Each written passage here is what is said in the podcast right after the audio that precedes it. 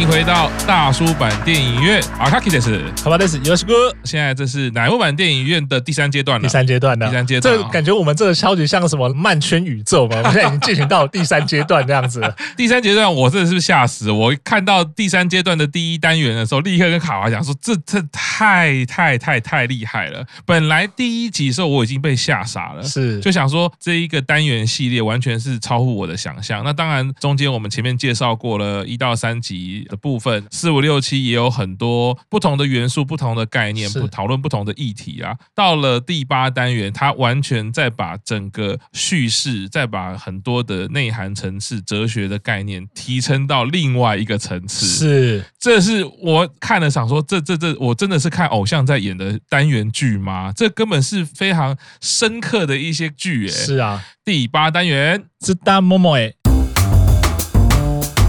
第八单元由我们的生田绘里花担任主角啦。看到生田，我相信大家对于这部作品，光是演技这件事情就不需要担心了。哎，真的，生田绘里花光出场第一幕、第二幕加起来大概不到五分钟，我就觉得太厉害了。卡巴大怎么看这个单元？这个单元必须要在一开始要先强调，就是。演技，演技，演技，就是花花真的是太狠了。就是说，我们在二零二零年这个时间点，嗯，当然我们现在看到花花已经很多的戏剧作品了，可是我们回头去看二零二零年这个时间点，他已经算是当时乃木坂成员里面比较积极在开拓所谓戏剧，嗯，就是女优身份这样的一个成员嘛。那当然，他同时还有他的音乐剧的一些工作，但是你就可以看到，就是说他当时这个戏剧的那种程度已经。远远的超越了很多的团内的这些成员哦，就是说他的戏剧实力在那个时间点已经是长出来，而且不是长出一点点，是长出非常非常的多。那他这部作品，他同样也是一个比较幻想式的这样的一个设定嘛。那其实我觉得刚刚老师讲的这个部分很重要，就是说他一开始的设定是他在面试，嗯，对，那面试的时候那种场景或者说那种就是心里的这样子的对白跟他的这些表情的诠释，我觉得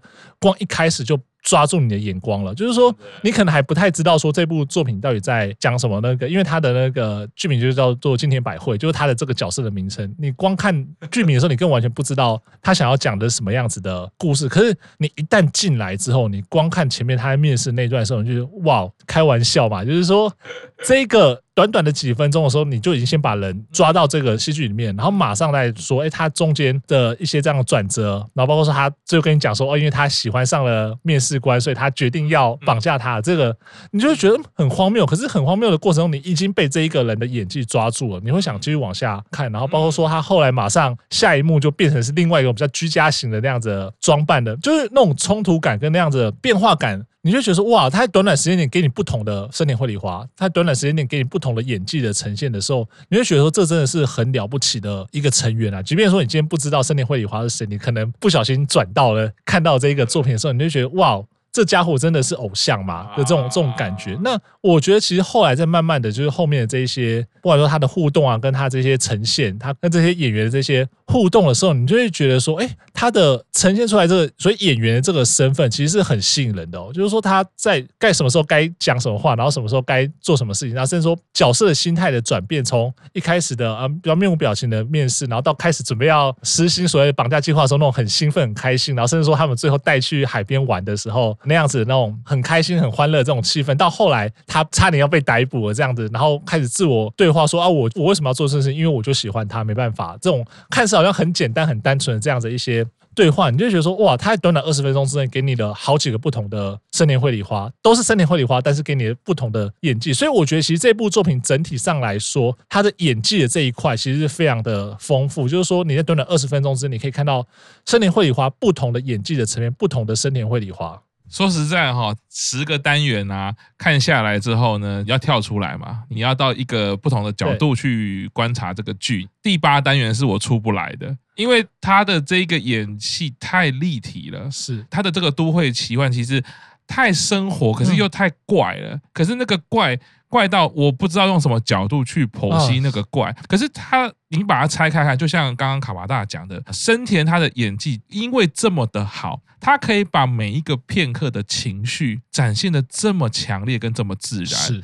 那我想绑架人，或者是我觉得怎么样就好，我很开心，所以。反而这部剧来说，我觉得久久不能自己的部分，是我觉得我好像进入那个世界观了，我觉得我好靠近。金田百惠这个人，嗯，所以这个是说实在，是十个单元里面我最拉不出来自己的。哇，天哪，那个魅力是你没有办法说出来的。嗯、我我根本没办法用很客观的说啊，这个剧本怎么样啊，或者是他想要讲出什么？没有，就是觉得今天百惠这个人怎么那么怪？他的爱很特别，是他是有魔力的人。一直到现在，我都会觉得那个那个东西，我觉得这部剧非常非常佩服的，就是他或许在表面上或者一看的时候，你没有这么明快可以抓出他想要表达什么东西，你反而会因为这样子好靠近这部剧，你整个浸在这个剧里面，一直在欣赏深田绘梨花的演技的同时，你就已经把自己的认知的世界跟他绑在一起了。我觉得，我觉得这是佩服的地方啊。从面试开始，呃，说出我自己最喜欢的就是弹钢琴跟幻想。其实就某个伏笔，就是说幻想这件事情。那我我到底我喜欢幻想，你喜不喜欢幻想？那这个是不是一个幻想？他其实就抛出了一些课题，然后爱上主管官的设定啦，或者是玩宝可梦玩一玩，觉得那我就把它抓 抓了。其实他还是有一点扣回，就是很多日本生活，我相信这是日本生活里面他们有的一些生活常态，对，有的生活的压力，或者是他们常常处理的面向。我觉得抓宝可梦其实就是一个压力的状态嘛。之后就开始注意到身边的角色，比如说帮他一起绑架的这个人，对，很明显他也是爱着金田百惠。没错，对，那他也说他一直愿意这样陪着他。那我觉得最微妙的一刻就是中间去海滩玩的时候，是我觉得那个东西可以刻画出一些，我觉得也是我们人可能常常遇到的事情，就是当我们为了爱的人。去做某件事，可是虽然那个结果不是我们的第一志愿的时候，你愿不愿意还是为了爱的人去做？哦，是。所以其实金钱百惠是跟这个绑着眼睛的主管在约会嘛，在海滩玩。可是我也参与在里面，可是并不是我想象中的那种。在海滩玩，嗯、我们当然是希望说，今天百惠跟我自己，我们就是两个人的两个人时光嘛。可是我为了他，我为了他贡献我自己，他开心其实就好了。啊、我觉得我我觉得那一刻很微妙的，就是今天百惠是一个有一点神性的人，对他的理智上跟一般人不一样，可是他旁边有一个。看起来比较像普通人的人，是，可是其实这个人性有他伟大的地方。嗯、我觉得在那一刻是让我觉得这个剧的张力最强的一刻。哦、是对，就是虽然他很单纯，就好像在海边玩的很开心，可是事实上刻画出的就是透过那一个你说工具人也好，或者是这个痴心的人也好，其实呃蛮多日剧有这种设定的嘛。啊、我就是痴痴的爱着他，然后就最后他不管是于公于私，最后他还是报警了嘛。对对，那一幕我真的笑到不行。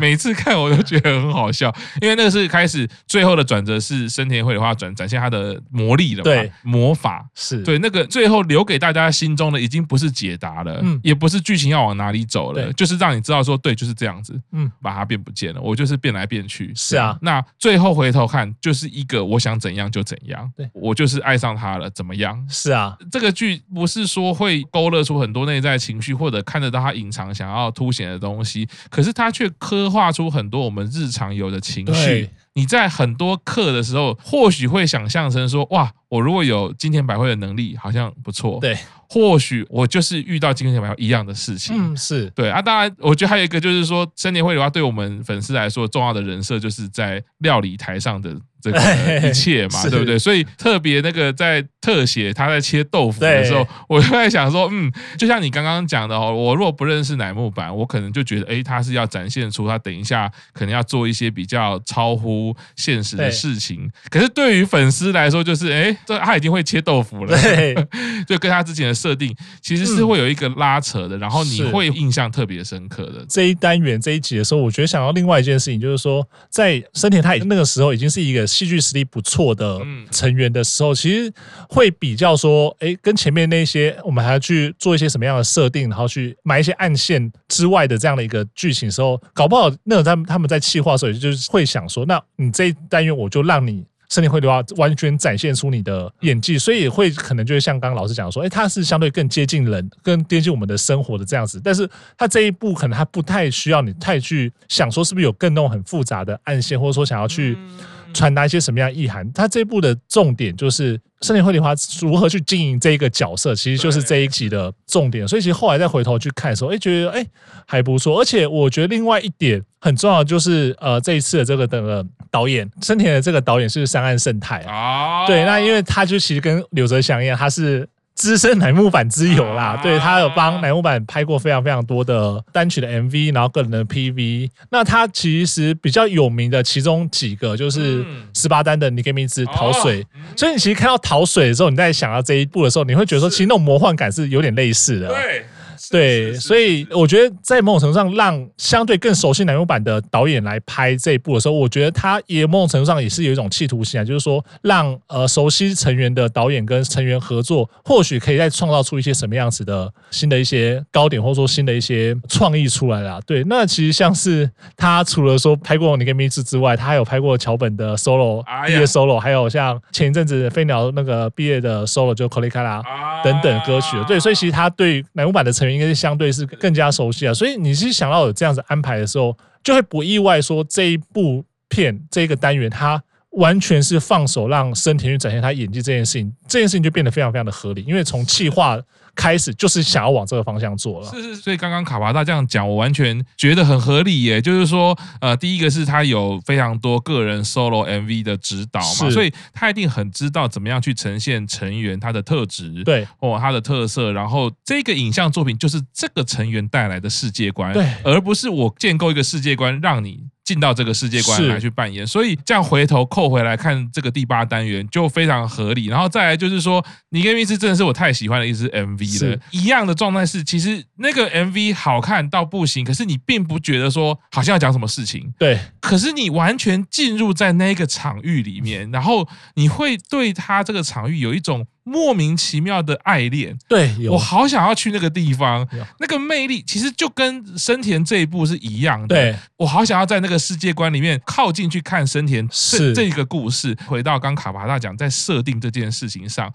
如果这一个单元的剧本一模一样，给一个演技不够的人来演，是会是灾难。哦，对。如果他演技不够，这部戏不知道在干嘛。是啊，但是生田来演，他就是靠着演技，靠着那个真实跟那一个奇幻的魔力跟魅力，把整个剧建构起来的时候，它变成一个很棒的作品。对，这个你要说赌注也好，或者是信任也好，就是那个建构出这样子的东西，不管是生田，不管是。山岸圣太是，我觉得或者是营运，这个其实彼此之间都要够信任，然后都要够了解，然后去把这个东西建构出来。对，也回到刚刚卡巴大讲的说，不是很单纯说，我就找个导演，我就找个演员，剧本发一发，大家要演。那可能各方从理念上面都都要去很清楚知道我们要干嘛。对，第三阶段呢，由深田领军开头，就是打开了视野，我觉得太厉害了。南晚电影院先到这边，我们休息一下。